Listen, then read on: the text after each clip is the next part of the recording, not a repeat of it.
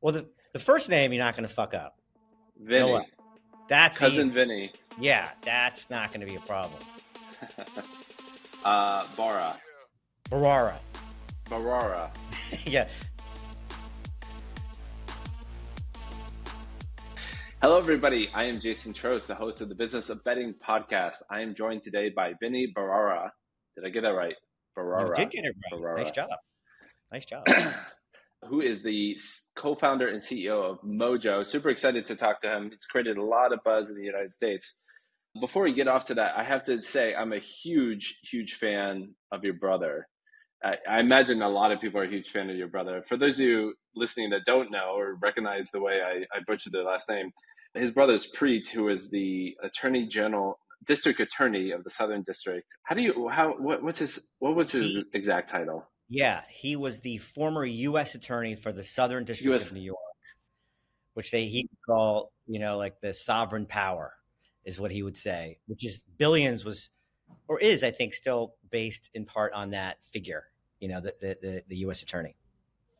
And I think about your brother every time I watch that show, and I went to a him and I think your brother had just released a book and doing justice. I went Yes, and I went to a chat with him and Jeffrey Toobin in LA, and I, he talked about his brother who founded Diapers.com, and he was so proud of you.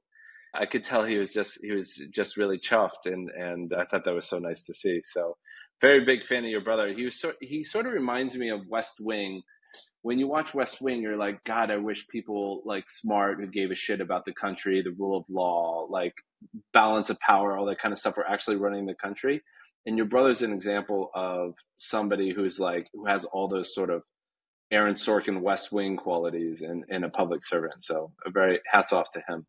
Yeah, great. Thanks. I'll tell him. I'll tell him you said that. So how did one brother become a leading attorney general? God, why do I I'm very political. I don't know why I keep calling him attorney general. District attorney. How did one brother become a very famous district attorney and the other brother became a very famous entrepreneur? Like it, it seems they're both you're both very good in your fields, but but one's very they're very different from each other.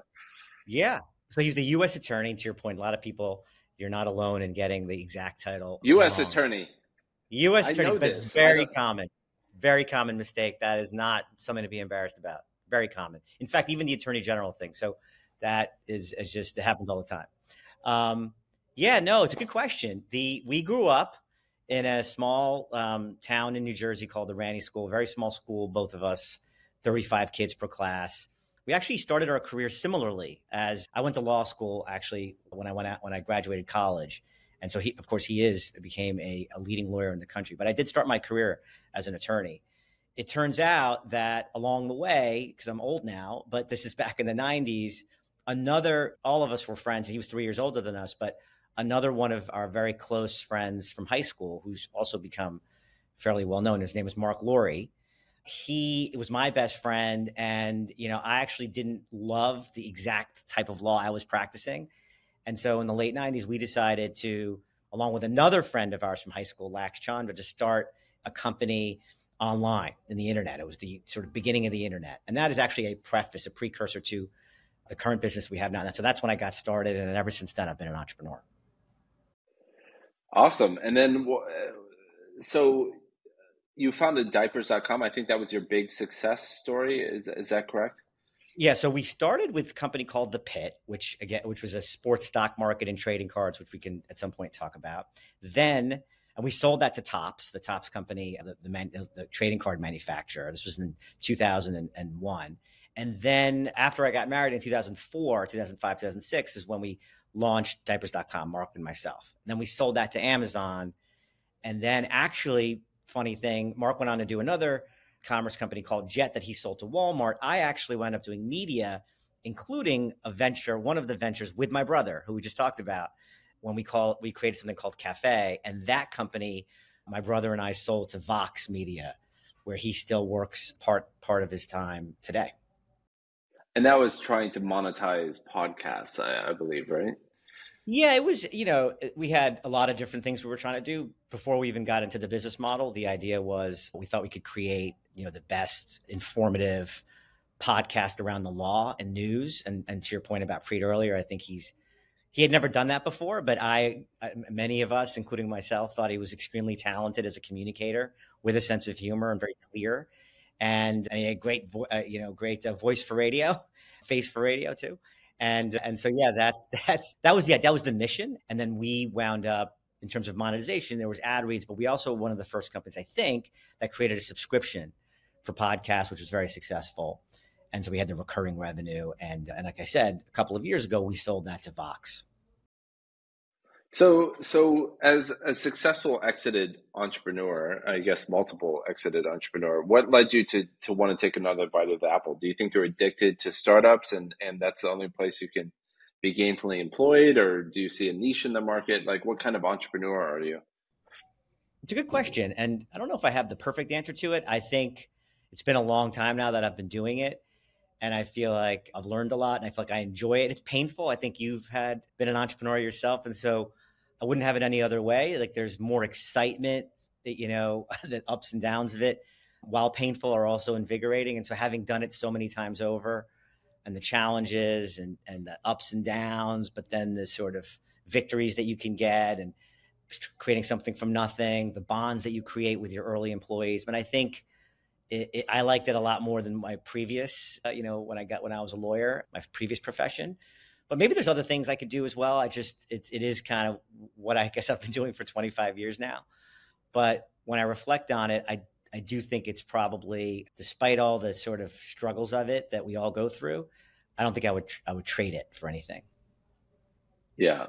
So so pivoting to Mojo, why don't you why don't you introduce Mojo to the audience? Sure.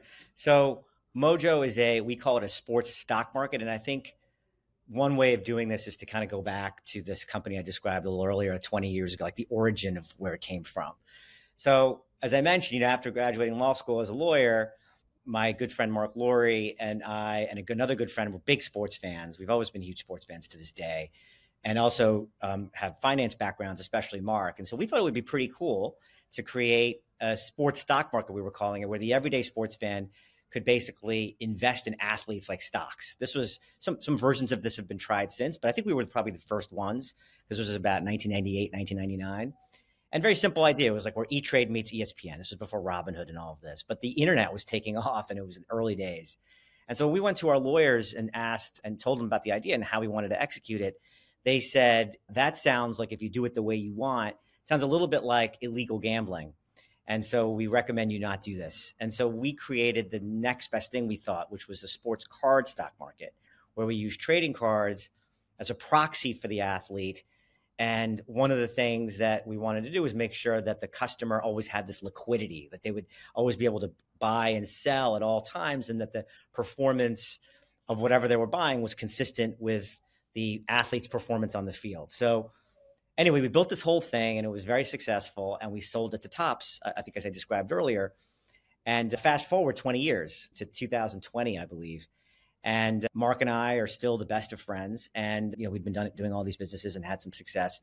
And he calls me and he says, you know, Vin, that idea we had 20 years ago, that sports stock market, I think it's the biggest idea we've ever had. Have you seen what's going on with the the emergence of legalization, gambling legalization, and Robinhood and Coinbase, I think we can do it again the right way, not using trading cards, but do it under the new regulatory gaming frame, gambling framework. It's going to require a lot of capital, of course. We're going to have to hire incredible people, but we can do all of that. And so he, we got really excited about it. He had become close with Alex Rodriguez, the baseball player, as they were trying to buy the Mets at the time, and he introduced me to Alex, myself. He also there was another co-founder, and there is another co-founder named Bart Stein. He's another incredible entrepreneur, and he had bought that company while at Walmart because he was running. He was the CEO of Walmart. So all four of us got together, and we thought we would sort of resuscitate this idea of a sports stock market, a Robinhood kind of experience where you could, focusing on players initially, you could in, you know invest in them like stocks, but we were going to do it through the gaming laws. And this kind of emerged and evolved a little bit broader to say, why don't we just create a whole new gaming gambling framework where all of betting can become like a stock market? And the cornerstone of it would be not just the ux and, and looking like robinhood but the backbone of the liquidity for the customer. We would be market makers so we're not an exchange or anything. We would create the market and guarantee to the customer that whatever odds they were getting, you know, live odds they were getting, there would always be a two way buy sell price for them, at, uh, transparent, a fair market value, and it would just basically like you're basically betting on a game or on an athlete or whatever. It's just like it'd be stocks. So I'll stop there. That's how it got started. We wound up raising a ton of capital and launching in New Jersey, but that's kind of the premise. So I used to trade stocks and I built an exchange and I've been around sports betting for a long time. But even with somebody with my my background, I'm not quite sure what that means to buy and sell a player. So maybe could you sort of unpack the the, the mechanics of buying and selling and, and what's the underlying contract that you're buying and selling? Yes, good question. So the very first product we created again goes back to this idea of how do you like invest in an athlete like a stock to your point and our view was we wanted to make it totally objective and so basically it's a futures bet on an athlete and we created the longest future of all time which was a, a futures bet into a player's career using career statistics so we would set a we set a line and it's a, a, accumulated accumulated stats not exactly fantasy but but doing something that was like similar to that. So you had a holistic view of an athlete. So it combines, for example, in football, you know, quarterback touchdowns and receptions and yardage into this one stat. We set a line on that, like an over under of what he's going to achieve at the end of his career, his cumulative stat. And then because it's so far out, you know, you can go long or you could go short that. You could take the over, you could take the under. But what's very important, of course, is that the liquidity that you can get in and out at all times. So you're not going to want to wait until the end of that futures bet, until the end of someone's career to exit. So the essence of it is there's always a two way price. So that let's say, for example, you know, the price on Jalen Hurts last year before the season started, he was a little bit uncertain, quarterback for the Philadelphia Eagles. Might have been like 30. I don't recall exactly. But then that's like a projection. That's like the, the line, the latest line of where he's going to end his career as he's playing better than expected, the line is moving. So that 30 wound up going to 40, 50, 60, 70. And the customer who had bought at 30 can sell, you know, at that new price. So you can, that's the key is this idea of the cash out liquidity where you can both buy and sell and then track your value. So, you know, if you had bought Jalen Hurts at 30 and then all of a sudden he's at 60, you're up 2x, you can instantly sell, you can buy other things, you have a portfolio and so we started with this like long futures bet.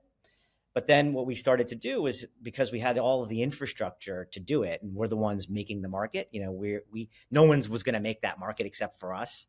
But we had to build all these statistical models and algorithms. A lot of risk we're taking, and we were now being able to forecast not just his career, but all the derivatives of the career, the season, the game, a month. And so we just started to create different future bets, going all the way down to the game itself and individual stats. And every one of those future bets trades like a stock in the sense that there's a line, it's moving in real time, and it's the latest projection of what that player is going to do. There's an over and under, but the key is that there's a fair market exit price for you that's very similar. That's sort of the bid ask spread. We don't call it that in our market, and it's very, very tight. And so now, you know, in the first quarter, and you're taking over 200 yards passing, there's a line, but then you can immediately, if he gets off to a great start, that value of that position gets up. You can sell at the same price that you, someone else is buying at, and it just works and trades like a stock, if that makes sense. So to unpack that a little bit more, so you said you, he started at 30, he was healthier, he went to 70. 30 what? what what's the 30? Oh, so yes. In the career, our career futures bet is very unique in the sense that we came up with a statistic, and in that example, it is, I believe, it's a it's a it's a cumulative statistic of his reception. Uh, I'm sorry, touchdowns, yardage. Basically, it's like a fantasy stat. It's like fantasy points, but it's for his career. It's a cumulative stat. And so, in that example, when you buy Jalen Hurts, you're buying actually like the price is 30. And so you get one share, 30 bucks as an example. And then you know, he wound up going to 40, 50, 60. What that was, when that was going up, that was his stat. His projected stat was going up, but that directly translated into the share price that you had bought him at. So his stat, so it's like a combination of like how many touchdowns he threw versus minus fumbles, minus, you know, is it like that? And then that equals 30? That was the projection of what we, we had come up with because it was is basically cents, and we converted it to a stat. So yeah, it's it's a fantasy stat converted to a dollar price. A very intuitive formula that you see. But in essence, the intuition for the customer is just, you know, looking at it's the latest expectation of where the athlete's going to finish his career, and then kind of going long or going short. And then, of course, you know, he's outperforming his projections. The price goes up, the price goes down because basically the projected performance is changing, if that makes sense. Based on this arbitrary metric that you came up with to approximate his performance. Yeah. Like you came up with some formula. Yeah, that was what we did for the career because we wanted to have this kind of holy grail identifier to represent the true excellence of a player. You know, we wanted it to be broad enough that it wasn't just one stat. So we had all of our quantitative folks like back testing it over time and saying, what is, and it's a good question you're asking because it's the career bet now actually in our market is actually a smaller piece of what people are betting on. But at the outset, the idea was, man, if you wanted to truly invest in the career of an athlete, you want the stat to be reflective of his true excellence, not just one number. So we came up with six or seven stats combined. And then we back tested historically, like all the players, like all the quarterbacks and ranked them as to where they ended their career and said, oh, this makes sense. Like this is, you know, who's number one? Of course, Tom Brady. Who's, who's, you know, and you had all the other guys, Peyton Manning second and all this. And so that's kind of how we did that career futures bet. When we started to introduce shorter future bets, it became much more traditional, like sports betting, where, hey, you know what? You're just going to basically take yards in the game. Very simple, right? 200 yards in the game. We set a probability on it, you know, as to what that what the odds are. We don't use American odds. You can see the American odds on it, but we use a zero. You know, at one dollar, you basically you know make your you win 100 percent of your bet.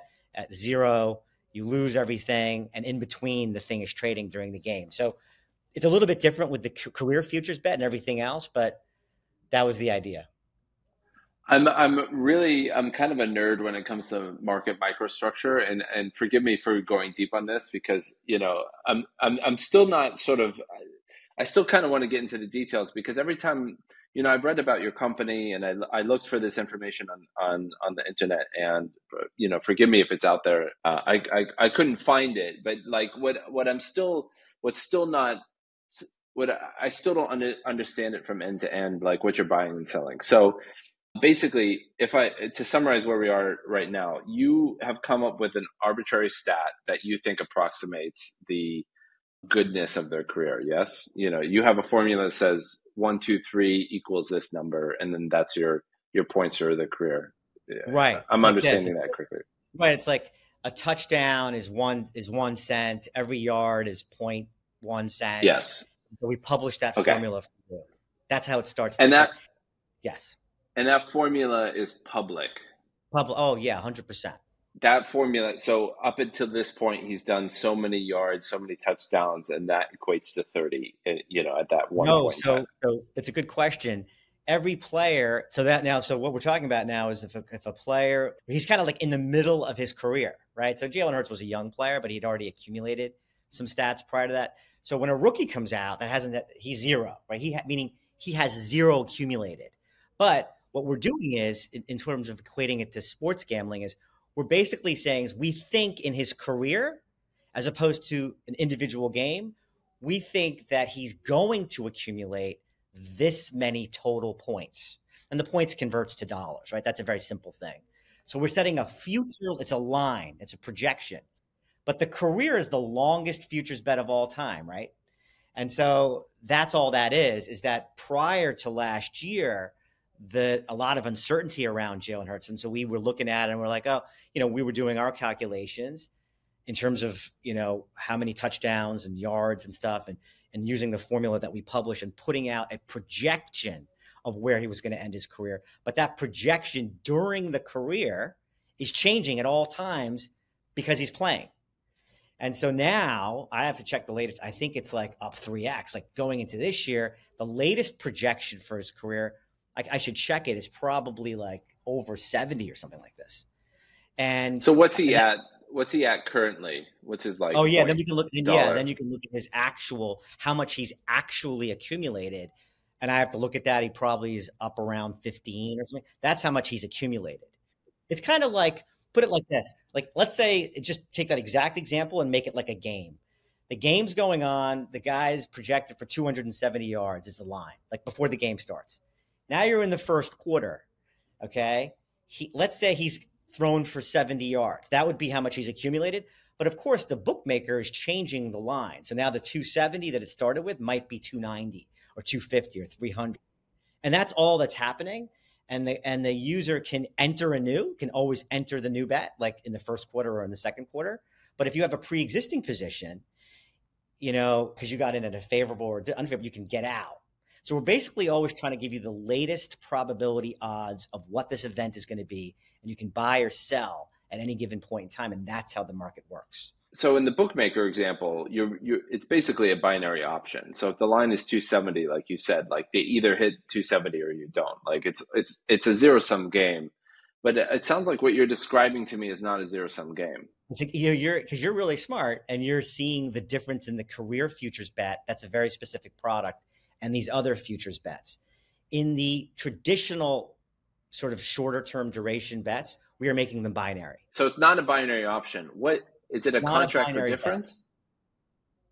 Yeah, it's not a binary bet because what you oh well, we will pay you at the end of his career. So if you held this contract, basically this bet until the end of the career, is a guaranteed payment where we say to you, "Hey, we will pay you this amount per touchdown, per reception, and all this. So you get that's your contract.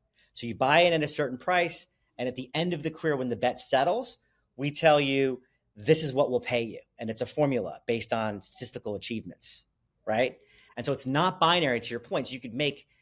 So, for example, Tom Brady, we projected that he would have IPO'd. Of course, we weren't in existence at the time, but we think because if he was, you know, a sixth round pick or whatever from Michigan, he would have debuted at like three dollars, right? A very small projection of what we thought, you know, he was going to end his career with. He wound up finishing his career, I think, at like 180.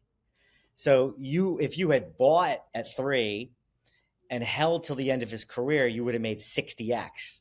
And along the way, right, there would have been a new projection, three to 50 to 30 to 80 to whatever. And you could always cash out. You don't need to hold it till the end. So that you are exactly right. That was not that is not binary. That is continuous. We call it. And what's your business model? Do you have a transaction fee, or do you just want to make the bid offer spread? Yeah. So so so technically, again, you it's good that you're asking the questions. We don't have a bid offer spread. We try to simplify it for the user so they don't see these two prices. So we charge a commission. In essence, it's a five percent, I believe, five percent entrance fee. So if when you're entering into your position, we take 5%, we take a commission. And actually, when you sell, there's no spread difference. So you can sell at the same price that you can buy. So we try to make it a little simpler so customers, you know, like who don't aren't accustomed to bid ask spreads and all this are basically there's just one price they see. So if I if I buy a hundred bucks, you're taking five bucks. Right. At the at the outset, you get a certain amount at of the, shares right? As as like so, so let's say the share price is ten bucks. You would you put in a hundred bucks. We take five percent out, so ninety five dollars gets deployed, and buys. The share price was ten. You'd get nine and a half shares. And now, now you're just following it. And when you want to sell, there's no bid ask spread. You can sell at the same exact price that someone else is buying it at meaning if the price goes from 100 to 1 i'm sorry from 10 bucks to 15 bucks you just sell at 15 we wanted to take out the complexity of a bid ask spread no i appreciate that but i mean wh- whether you're simplifying the market or not you still have the market microstructure sort of like i would say you still have a bid offer spread. There's just no there's no difference between the bid and the offer. Yeah yeah exactly.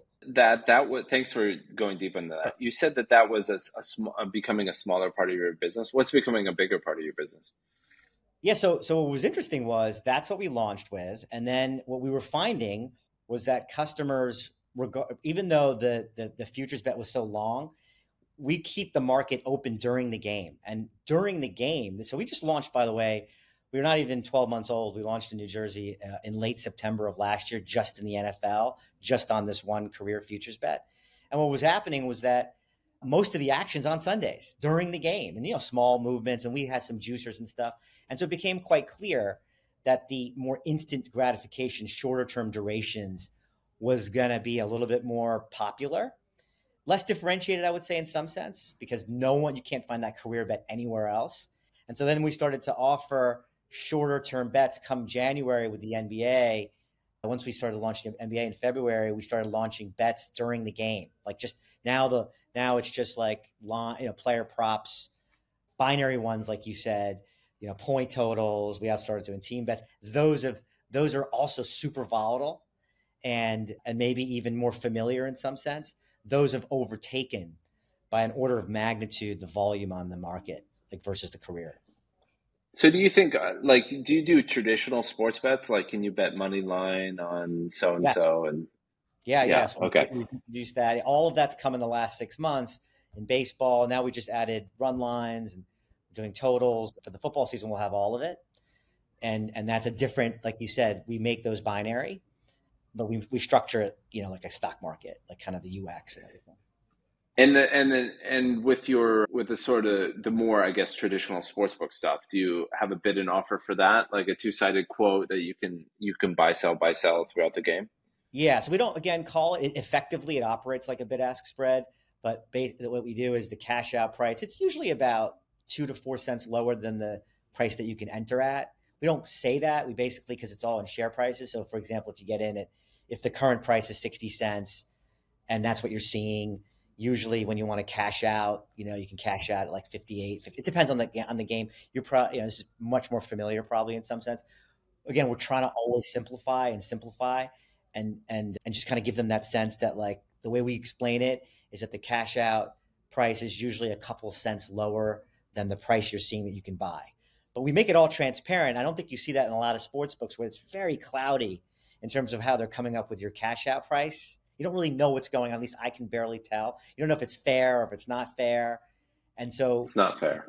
Yeah, it's not fair. So we it's harder to telling you that right now. It's not fair. Yeah, it's very it's very transparent on it. You can see it. And you can see exactly how the what the fair market value of your position is, and you can just kind of do the math, and it's and it's all right there in front of you. And we think that that's very important.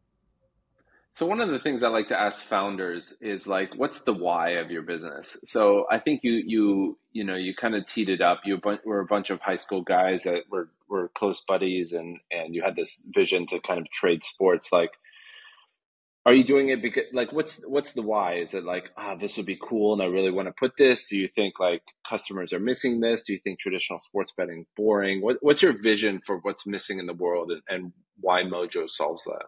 Yeah, I think first and foremost, putting aside competition or anything else, the reason I'm in it, and I've done a lot of different companies. This is an entertainment company. First and foremost, we're here to provide entertainment and to provide, you know, like in, in, in the best way we can and to make life a little bit more fun. The reason I'm a sports fan is because I know how hard it is. Like, like my job's hard and whatever. My, you know, when I had little kids, they were screaming around. So, you know, we're an entertainment company. So our job is to provide entertaining products to make people happy and you know, give them a break from what can sometimes be complicated life. So that's like a high level. And that's what my last, before doing this, I was in media and that's what those companies were as well. Preet's company, the one I did with Preet was a little bit more about information, but I had an entertainment media company as well. And so that's the, the sort of North Star of why we exist.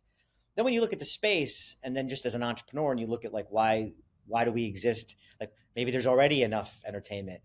I do think that that what we're doing is a little more entertaining because now and you can see it in some of our numbers with the stickiness especially when you're trading the game it's so transparent and it's the game it's it's you can see the volatility of your position and being the flexibility of being able to get in and out at all times as the game's going on and to have it all reconcile in a ux that's very intuitive. I think supercharges what it's already i think a fun sports betting experience. Like i do think sports betting on draftkings or fanduel is fun i used to do it you know i just think it is a little confusing for a lot of us. And I really, really like during the event, whether it's the career, the season, or the game, I like to be able to sort of make calls and change my mind and then act on that in a way that's quick, easily processed. And so I think we bring that. And I think it's very, very different than anyone than anyone else. So if we pivot onto the conversation, uh, sorry, the if we pivot to the the uh, competition, do you think of yourselves in the same pool as sports betting? Are you in the sports betting industry? Are you sports betting adjacent? Are you trying to move sort of traditional sports bettors over to a more innovative thing? Or are you trying to bring new people into uh, a new mechanism for sports? Great question. I think it's all of it. I do think that there's no question that we're in the space, you know, regulated as a sports betting company. And so there's no denying that they are competitors. I think the, that at the same time, by offering what I think is the most differentiated experience, both because we have products that nobody else has, including that career futures bet, and then offering these other shorter term bets in very different formats makes it so differentiated that I hope that it brings in other users that may be intimidated by the complexity of a sports book. I get how sports book, you know, I get how the how all the odds works and everything, but a lot of folks, especially younger folks, don't. So yeah, I mean the the vision, of course, is to both compete within the existing demo, but then of course bring young people in or other folks that just feel like this is way more intuitive and again more exciting. I, I still find sports betting confusing. I've been in sports betting 15 years, and you know I, I literally have to get yeah. a calculator out. If if you bring out American odds, I'm just like it, you know it still looks like Greek to me. It's interesting. You said you're all about entertainment. I, I would say like I'm the I'm the opposite. I created my company for financial utility. I would say, by the way, just to kind of interject and, and, and elaborate even one other thing in terms of the competitive market, because we spent a lot of time on that career futures bet and the premise, one of the reasons why we wanted to create it the way I was describing it earlier is having been in the trading card market for a, a long time, the flaw we saw there, you know, very similar. A lot of customers were like, oh, I'll take this rookie and I'll try to invest in his career because I think I can predict sports. And we were in it for so long and we created that whole sports uh, card stock market. The flaw there was that there was, it wasn't objective. So it wasn't based on statistics. And as a result, what you see still today is, and even in these NFTs, is you see folks that will pick an, you know, buy a card or an NFT of an athlete thinking this guy is going to do better. His performance on the field is going to, you know, do better than what the public thinks. And they think the, the, the asset's going to appreciate, but it doesn't a lot of times because all these other factors are in the way. And what and so you see the NFT market crash 80%. The, store, the trading card market consistently booms and busts, and you couldn't take the idea to the customer is you think you know sports. If you know sports, you're going to win money if you predict right. On the careers of an athlete, it doesn't work that way in the in the trading card or NFT market, which we thought was the flawed. So we were saying, okay, let's put it into let's make this more objective, put it on stats. By making it stats, it actually becomes, we think, I mean, it's all debatable, but we decided to be to go the regulatory route for a bunch of different reasons to inspire confidence in the market, to ensure that there was reserves and all. And so that that there's a whole thing in here, which is in the long run, you could see a massive market that is taking folks from the trading, the collectibles and the NFT market. They're not really betters. They are that kind of demographic that we could also play in. So we've just had to focus and priorities and stuff. And we started to see so much action on the game bets that we've really doubled down on that. But we are always intrigued, and, and there's a little bit of a romanticism on the career futures bet. And I think it does intrigue people a lot because there's just nothing else like it. What's next for you guys? Yeah, so just we're heads down on the football season as probably everybody else's. So it's adding a lot of selection. And the biggest thing we're doing is the the the limitation we've had, you know, from an audience perspective, we've really been working with this pilot audience. We're just in New Jersey. It's extremely challenging, as you can imagine, to to try to market like that. It's only three percent of the population. So we are debuting, and I just got a, a demo of it, a sportsbook meets fantasy version of our market that we will be introducing to about 50% of the population, about 20 states, I think, in the next few weeks. Like we're hoping to submit it's a new app, um, but it's taking our exact market and replicating it, but gamifying it. I can't get too much into it because my my head of comms was said don't get too much into it because he wants to you know splash it out in a few weeks. But stay tuned for that, which we're very excited about because it gives us availability, population availability that we haven't had. And so I, I want to see when I get a lot of people trying it across the country, do they like this thing? Awesome. Before I let you go, what do you want to be when you grow up? Yeah, so your producer mentioned this. That got you dicks. I was thinking, like, what was I going to say to that? And and not supposed to be a, a, research question. It's supposed to be I your, know, your I know. gut emotional response. I didn't have time to think about it. What do I want to be when, when What's I grow up? What's the first up? thing that came to mind? I know. You know, it's weird, and this doesn't make any sense because I'm already. I think I hopefully. I just I think mostly about like my family, like you know, and I think about my kids who are uh, 18 and 16. So I think about like something about that. I don't even know what that means, but I think more like less professional and more like that. You know, when you go down at the end, you want to be like a good dad and all that stuff. But they're already, you know, hopefully I am already. I don't know. So it's I'm not sure how to how to translate it, but I go less onto professional for me at least, and more into like, what about outside of work? What do I want to be? You know? Good Maybe dad is a good answer. There's no, there's no, there's no wrong answer. So I, I, like that answer. Can I ask you? I'm sure you've answered before. What do you want to be when you In second grade, I wrote that I wanted to be a professional baseball player or the president, and um, like I still like I, I still kind of want to be a politician when I grow up. That that idea kind of sits in the back of my head. Um, we'll see if I get there. It's kind of a it's such a blood sport getting into that, and you have to drag your family through all that kind of stuff. But you know, maybe politician, maybe another entrepreneur, something like so that. If you, if you, did, I mean, it's your show, so I mean to ask you questions. But like, so if you went, no, no, no. I, Oh, I'm just curious. You know, I knew I knew was an entrepreneur. Andrew Yang was a friend of mine prior to him going into you know running for office. I always thought that that was really interesting. And you obviously an entrepreneur as well. If you went in to politics, would you be going in in one of the established parties, if I can ask, or would you be kind of trying to navigate your own way, or how would you think about that? I haven't thought that much ahead. I mean, I I do think the United States needs a, a viable third party. I think part of the degradation of our political, you know, normalcy is because we have the the binary options, and it doesn't really teach people to think for themselves. But the way this thing's set up in America right now, it's like I have a hard time seeing how like you can have a, a viable third party, you know, but I, I would like to see a third party in, in America, but, but I haven't thought that far ahead. Yeah, no, and that that that's Andrew. He did it right. He's got the forward party. I'm not sure how he's doing. I know he's he's. I think he's making some inroads, but I tend. It's to, a good idea, and and to your point about Andrew being an entrepreneur, I do think that we have way too many career politicians, and you know, I'm much more of the maybe not become a farmer like Thomas Jefferson kind of proposed, but I do think people should have multiple careers before they go into politics like and not be professional politicians. It is funny uh, when they start young and end old. You know, like Mitch McConnell, he's been in the Senate for 300 years now. You know, like it's just it's not good for anybody for these people or Chuck Grassley or Feinstein or you know like these people just like it, it's too long. It's too long. We'll see. We'll see. It's uh, I like I think about the effect that I have on my family a lot, and uh, that it might be enough to keep me out of it. But I love I love politics. I, I yeah, uh, I'm obsessed with it. That's great.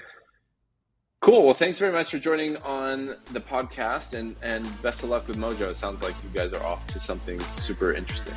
Thanks so much, Jason. Okay. Cheers.